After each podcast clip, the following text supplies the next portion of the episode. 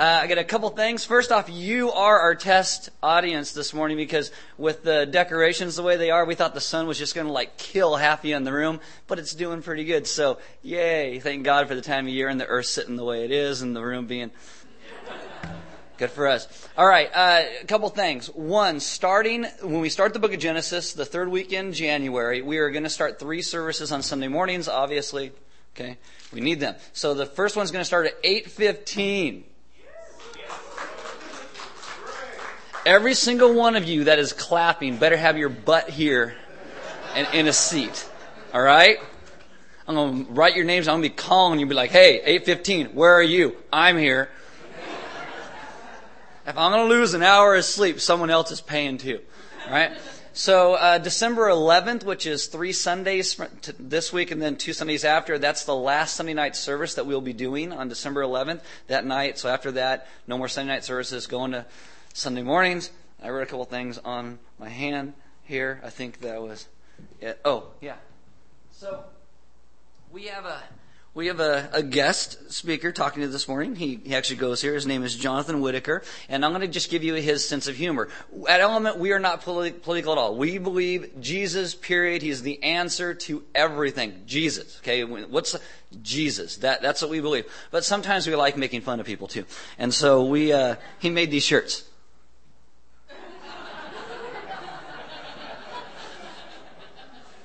That's right. On the bottom it says the 100% gospel community. There you go. Anybody an extra large? Anybody? There you go. This is Jonathan Whitaker. Am I on? All right, open mic night has officially begun. Thanks, Aaron. Uh, he asked me to make a few announcements before I start. First, apparently, there's an app called YouVersion. If you have a phone, an iPhone or an iPad, my phone has a cord. Uh, YouVersion, of course, is an app that uh, will give you any version of the Bible you like, so you can follow along.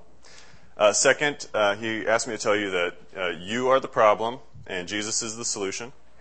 So I start with a little bit of bad news. Um, my Christmas tree committed Harry Carey last night, so don't worry, nobody was hurt but uh, we lost a few ornaments. But and I guess we got a, a early start on the pumpkin killing or the Christmas tree killing. So please stand with me uh, for the reading of God's word. Psalm 19:1. The heavens declare the glory of God, and the sky above proclaims His handiwork. Father God, uh, please open our hearts to Your word this morning, and bless us as we seek to honor You this Christmas season. Please have a seat. All right. How many decisions do you make on a daily basis? You can participate 10, 50, 100. When you think about it, uh, your decisions range from how am I going to how am I going to save for retirement to should I hold the door for this guy to is it sane to go shopping on Black Friday? The decisions really start to add up. Each decision, great or small, is based on the aggregate of your life experience coupled with your values and your specific beliefs. Be you Republican or Democrat, a soldier or pacifist, a Trojan or Bruin, we all hold a set of specific beliefs. For most of us, it's easy to say what we believe. Um, you know, depending upon what groups we're affiliated with, we, it's easy for us to compile a list of, of you know, the whats. Some, some go as far as to make a, a dossier of group beliefs. Take me, for instance. I'm a Mississippi State Bulldog. And as such, I believe that the Bulldogs are the best football team in the Southeastern Conference. But more than that, since the SEC is the best college football conference, Mississippi State is the best team in college football. But beyond that, since college football is the best type of football, Mississippi State is therefore the best football team. But I'm going to take it a step further. Since football is the best type of sport, Mississippi State is therefore the best athletic team on the planet. And all God's people said. No? so the point here is it's easy for us to establish what we believe. The real question is why? Why do I believe so fervently that MSU is the best football team on the planet? Besides the fact that they're probably God's favorite team. If pressed, I couldn't give you an answer that would lead you to the same conclusion that I just espoused ad nauseum. So, why then do we as Christians sound like a bunch of raving Mississippi State fans when it comes to defending our beliefs? We're known for what we believe. We block vote our moral beliefs. And worse yet, we're criticized as hypocrites for violating our beliefs. It seems to me that if we're going to go through all the trouble of being identified as a priesthood of Christ followers, that we could at least provide the basis for our beliefs when asked. 1 Peter 3:15 says this: "But in your in your hearts honor Christ the Lord as holy, always being prepared to make a defense to anyone who asks for the reason that the hope is in you. Yet do it with gentleness and respect." Please open your Bibles to Philippians 3:7. This morning, I want you to consider this. The ability to competently defend your beliefs is a necessary discipline for the serious Christ follower. Moreover, the pursuit of biblical defense for your beliefs is a transformative process that will ultimately result in wisdom and a life that more closely resembles that of our Lord and Savior. Paul once said, But whatever things were gained to me, those things I've counted, counted loss for the sake of Christ. More than that, I count all things to be loss in the view of the surpassing value of knowing Christ my, my Lord, for whom I have suffered the loss of all things, and count them as rubbish that I may gain Christ, and may be found in him, not having a righteousness of my own derived from the law, but that which is through faith, that I may know him in the power of his resurrection, and the fellowship of his sufferings, being conformed to his death, in order that I may attain to the resurrection from the dead. So today we're dealing with apologetics. And I, I want to deal with the question why? Not why do I believe, for me, that's, that's easy. God called me, and I answered his call. The question I ask myself is this Why do I hold the particular beliefs around which I have shaped my life? Is the motivation from God, or is it from something else? But more than that, how can I defend beliefs which I don't understand? Here's the question I want you to ask yourself Why must I be able to defend my beliefs? Paul said knowing Christ and being transformed into, into his image was his motivation. And Peter said we need to be able to give a reason for, for why we hope. So whether we're sharing truth or trying to gain knowledge, we got to do some homework if we want to properly understand our beliefs. So, like a lawyer in a courtroom attempts to establish the facts, Christian apologist um, makes arguments to establish that his beliefs are both truthful and trustworthy. Um, the difference between the courtroom and the, and the apology is while a lawyer has to rely on the testimony of men, the Christian apologist uh, derives his jurisprudence from the Holy Scriptures and the well recorded uh, record of the words of God. Okay, so I said apologetics ad nauseum and jurisprudence in my opening remarks. Go Bulldogs. So I don't know if any of you are particularly argumentative. I'm not. Don't say anything, Jennifer. But like any good argument, I, I like to uh, I like to start with the facts. Call me old-fashioned, but I like to know what I believe is true. So once we've established the facts, we can argue from a position of strength. So I've heard it I've heard it said or asked rather, shouldn't faith alone be the basis for the multitude of beliefs that we hold as Christians? Okay, now I don't want to be harsh, but if you feel that way, you lack appreciation for the immense amount of evidence that our Lord and Savior has purposefully left us for, the, for our instruction, comfort, and Savior in the form of the Holy Scriptures. The Bible spans thousands of years, covers topics such as law, history, science, philosophy, poetry, and song.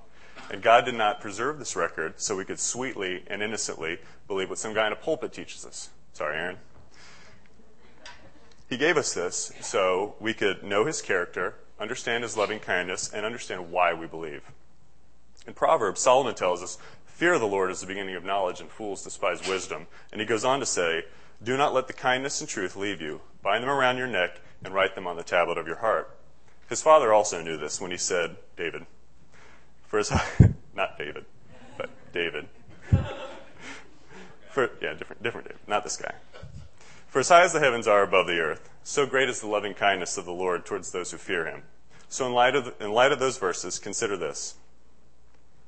How then will we know why we believe if we don't have wisdom? How will we gain wisdom and experience God's loving kindness if we don't fear Him? How can we fear Him if we don't know Him? And how can we know Him if we don't seek Him? Seeking God is the first step to making a cogent apologetic argument. Apologetics connotes using faith to, to defend a tenet of faith. So, where do we start gathering the evidence for the reason we hope? So, like our intro verse, Psalm 19:1, the heavens declare the glory of God, and, and the sky above proclaims his handiwork. So you could look around. That's a good place to start. But I'm going to suggest to you that if you're going to establish a log- logical argument for a Christian belief, the logical starting point is a scripture. Let me show you what I mean by making an apologetic argument to that point. So, my argument is this the Bible is a trustworthy document and should be the basis for all, underline that, of your, of your beliefs pertaining to the one true God. Take a little sip here. Okay. I believe that because Jesus believes that. And here's how I came to that conclusion. So, I'm not going to reiterate Psalm 19:1, but the creation demands the existence of a creator. Please turn to Isaiah chapter 53. So, next, consider this. The Bible has a 100% proven track record for prophecy. It's the only text on earth that can claim that. So, this lends credence to the fact that it's either a statistical impossibility or it's the inspired Word of God. Interestingly, the overwhelming uh, focus of that prophecy is the Messiah. So in Isaiah 53, it says, Surely our grief he himself bore, and our sorrows he carried, yet we ourselves esteemed him stricken, smitten of God, and afflicted. But he was pierced through for our transgressions, he was crushed for our iniquities. The chastening for our well being fell upon him, and by his scourging we are healed. Okay, so this and 300 other messianic prophecies were predicted before Christ was born. And nearly 500 years later, John 19, 1 records this Pilate took Jesus and scourged him. But one of the soldiers pierced him through with a spear, and immediately blood and, and water began to flow out. So, uh, half a millennium separation from prophecy to fulfillment. So, the oldest complete copy of that Isaiah that we have um, in existence is the Dead Sea Scrolls, and they predate Christ by over 100 years. Twelve disciples and thousands of witnesses saw him fulfill every single prophecy. Jesus himself even predicted his own death and resurrection. And then, when he was raised from the dead, over 500 witnesses um, saw him in his resurrection body. So, to me, it's clear that, that there is a God. Jesus was fully man and is fully God. Therefore, since Jesus is God and his testimony, is, his testimony is trustworthy, this is what he has to say about the trustworthiness of Scripture. So, turn to Matthew chapter 22. I know you're not supposed to do this, but I'm going to read the voices in the Bible. So sorry about that. So, okay, this is the scene here is the Pharisees and, and Jesus are having a theological argument. And they're trying to trap Jesus. So they say it like this, and I'm sure they did it in this voice. Asking, Teacher, Moses said that if a man dies having no children, his brother as next of kin shall marry his wife and raise up children for his brother. Now there were seven brothers with us, and the first died uh, the first died, and also the second and the third, on down to the seventh. Last of all, the woman died. In the resurrection, therefore, whose wife of the seven will she be? For they had all married her. Okay. Now, we've already established that Jesus is God. And one thing about the character of God is he reserves the right to make new revelation at any time. But Jesus doesn't. Instead, he rebukes them from the book of Exodus. He says, You are mistaken, not understanding the scriptures nor the power of God. For in the resurrection they neither marry nor are given in marriage, but are like the angels of heaven. But regarding the resurrection of the dead, have you not read what was spoken to you by God? I am the God of Abraham, the God of Isaac, and the God of Jacob. He's not the God of the dead, but of the living. So, Jesus not only defends his faith, but he corrected a misinterpretation of God's character, and at the same time demonstrated the trustworthiness of Scripture. Therefore, to my original point, the Bible is a trustworthy document, uttered and believed by the living God, and should be the basis for all your beliefs pertaining to the one true God. And there's a number of ways you could crack that nut, but that's just how I did it. Okay, so here's what I want you to think about. The pursuit of your beliefs through Bible study will transform your life to a life that resembles Christ.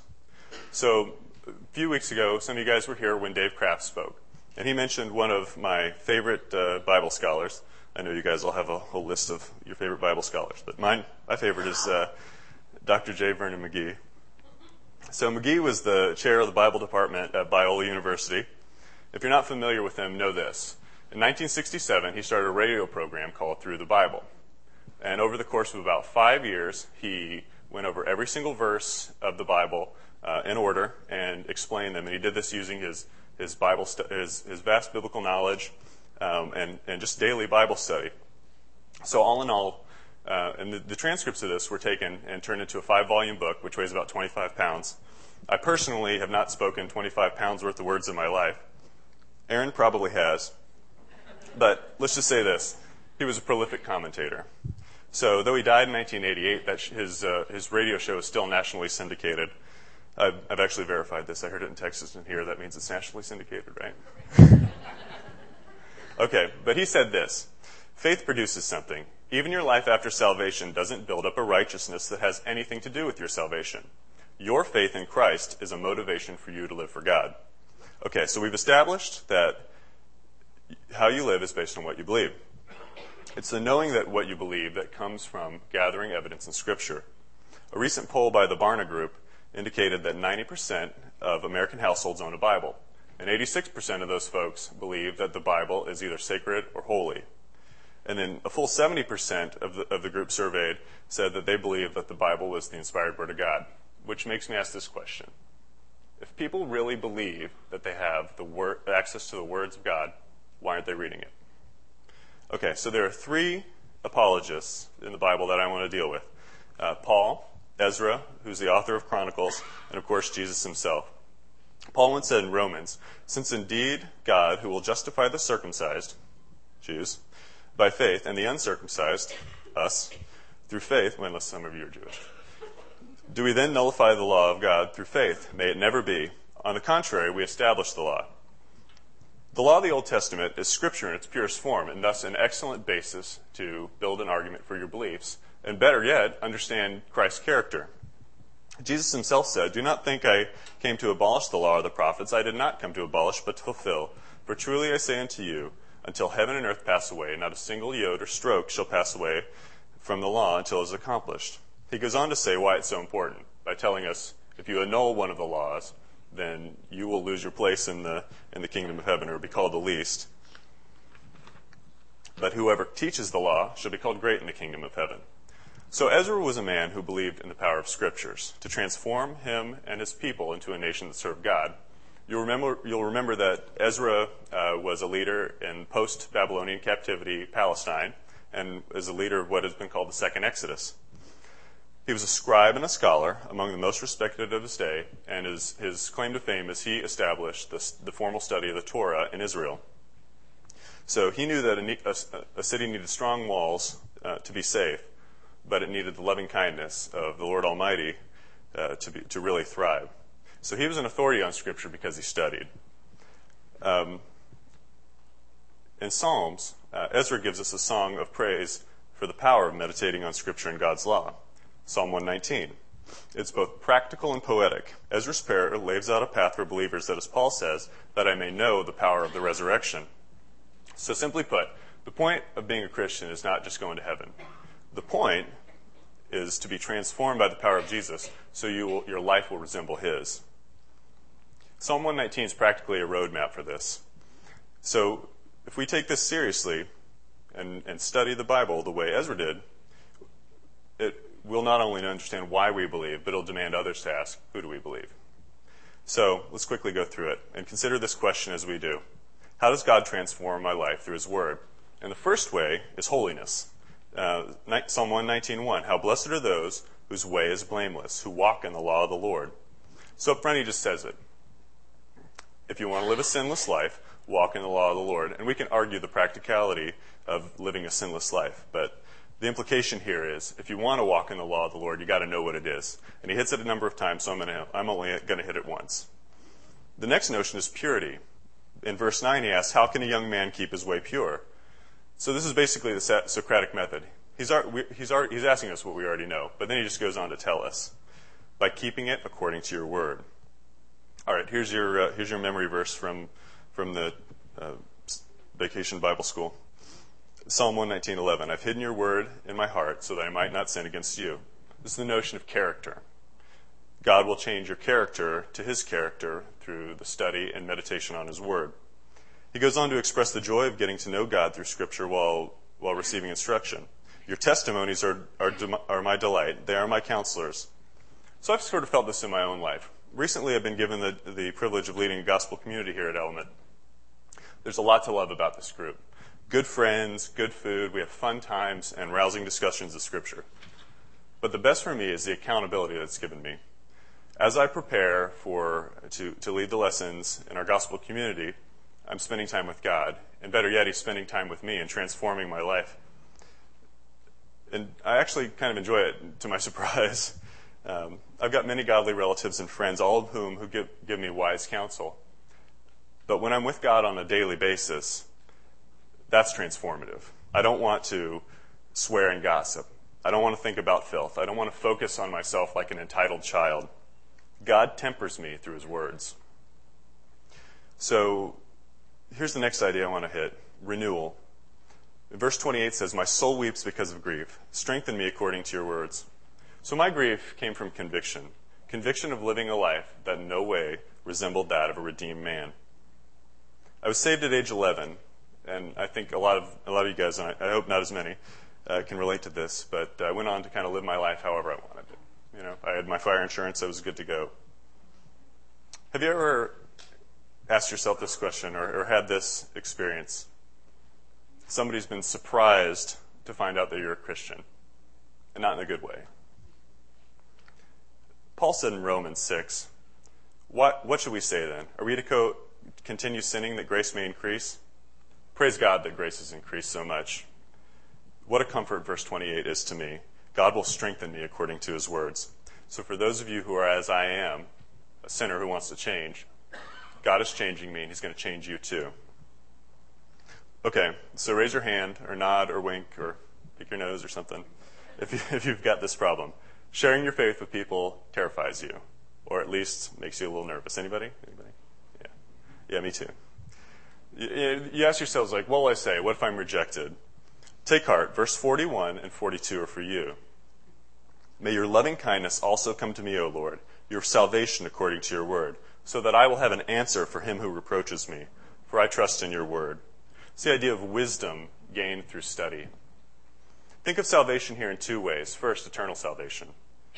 Then, read it in context. If you're challenged by someone because of your faith, God has already come to your rescue. You don't need to invent new words to convince an unbeliever. He's already given them to you. Okay, so here's my example.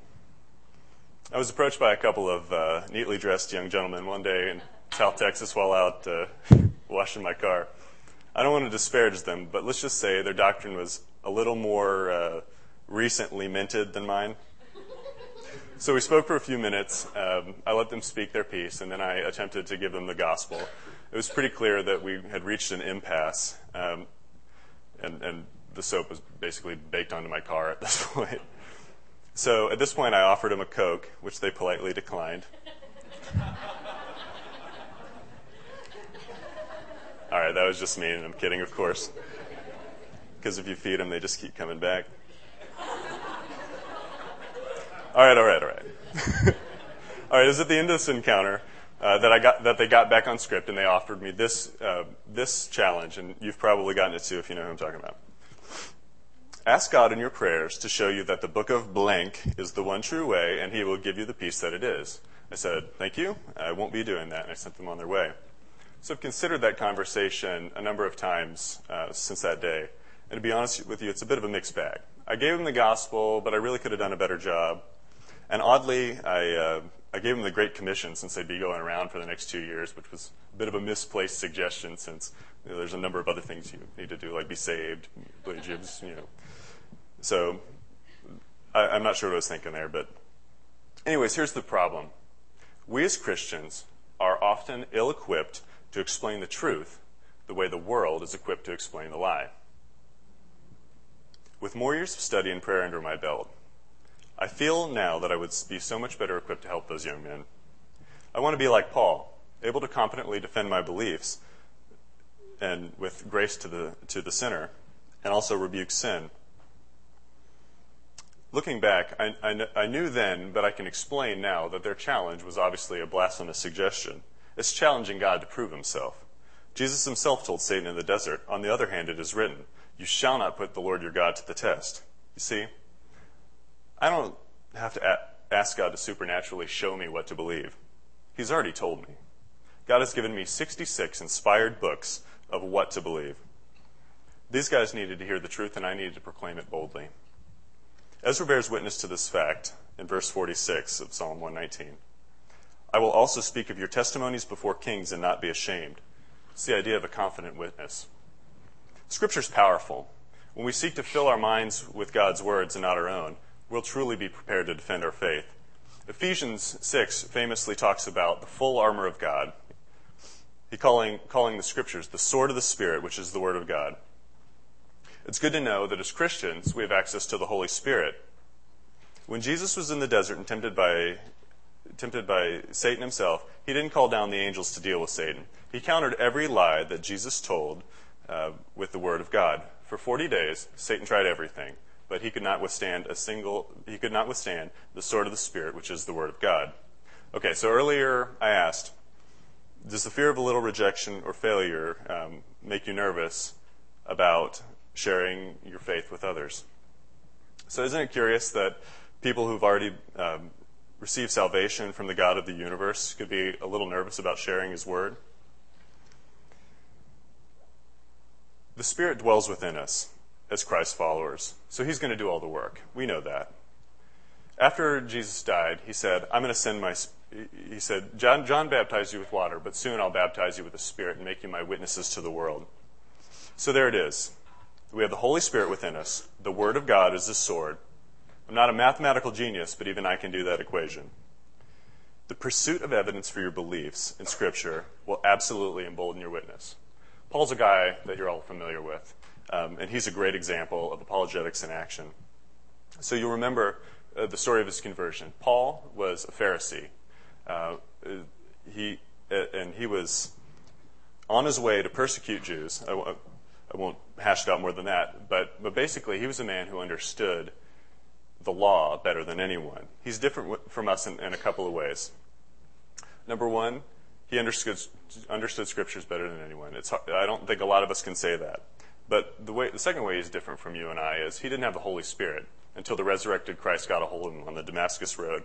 And it's at that point that all that head knowledge about Scripture moved to his heart, and he truly understood the power and the saving grace of God. So, in the later years of, of uh, Paul's life, after his two missionary journeys, Paul was arrested. After his arrest, he was given an audience with the magistrates of the Roman court, each at a higher level than the last. You, we can liken this to um, the U.S. court system where you make your appeals. Well, anyways, Paul made his appeals from Jerusalem to Rome. At one point, he's, uh, he's given an audience with King Agrippa. And ch- turn to Acts chapter 26. So, at, at all these encounters, uh, Paul just simply and elegantly gives the gospel. He's, he was, by all accounts, an intelligent man but his brilliant legal skill was not from his uh, ability to maneuver in the courtroom. It's that he spoke using Scripture, uh, talking about God's words and not his own. So when he's talking to the king, he simply tells his story of his conversion on the Damascus Road. But he does this by quoting Jesus' words. You'll notice in your Bible, this section is red. When we, when we had fallen to the ground, I heard a voice saying to me in the Hebrew dialect, Saul, Saul, why are you persecuting me? It's hard for you to kick against the goads. And I said, Who are you, Lord? And the Lord said, I am Jesus whom you are persecuting. But get up and stand on your feet. For this purpose I have appeared to you, to appoint you a minister and a witness not only to the things which you have seen, but also to the things which I will appear to you, rescuing you from the Jewish people and from the Gentiles to whom I am sending you Open their eyes so that they may turn from darkness to light and from the dominion of Satan to God, that they may receive forgiveness of their sins and inheritance among those who have been sanctified through faith in me. All right. Now, I don't want to geek out on you too much, but this is pretty cool. Paul just defended his faith to a man who holds his life in the balance, and he did so by quoting Jesus. All right. Now, here's the really geeky part. While Paul was quoting Jesus, Jesus was quoting Daniel, Ezekiel, and Isaiah. Jesus declared and defended his own divinity by quoting Old Testament scripture while in his resurrected body, establishing once and for all that Jesus is God and God believes the scriptures. That made it pretty easy for Paul, because all he had to do was point to Jesus. Hopefully, you and I will never be hauled before the courts to defend our beliefs. I mean, we live in America, right? Our Christian brothers in Egypt and Iran aren't so lucky. Just ask Youssef Nadarkhani. You may have read that Youssef is an Iranian minister currently held on trial by the Ayatollah and the Iranian courts. His options are convert to Islam, or be condemned as a heretic. So far, Yusuf has basically said, there is one true God, and Jesus is his son. Yusuf will likely be condemned, condemned to death, but he's blessed because he most likely understands what Paul was talking about when he said he longed to be transformed into the likeness of Jesus, even if it meant his death. It's at the hardest times when we see the scripture coming to the aid of Christians in need. You'll recall that all but one of the disciples willingly gave their lives for their faith in Christ. God spared John's life through a miracle and delivered him to the Isle of Patmos, where he gave him the revelation. But his brother James was sentenced to death in 44 AD by Herod Agrippa. His resolve was so powerful and his testimony was so great that his accuser renounced his accusation and joined J- James in martyrdom. What would cause a man to turn from, a, from being an accuser to one who would willingly give up his life? God's word is both powerful and transformative.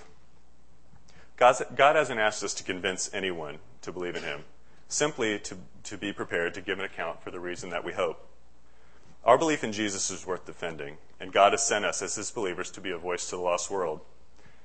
It's no surprise that Paul asked the following in Romans For whoever, who, whoever will call on the name of the Lord will be saved.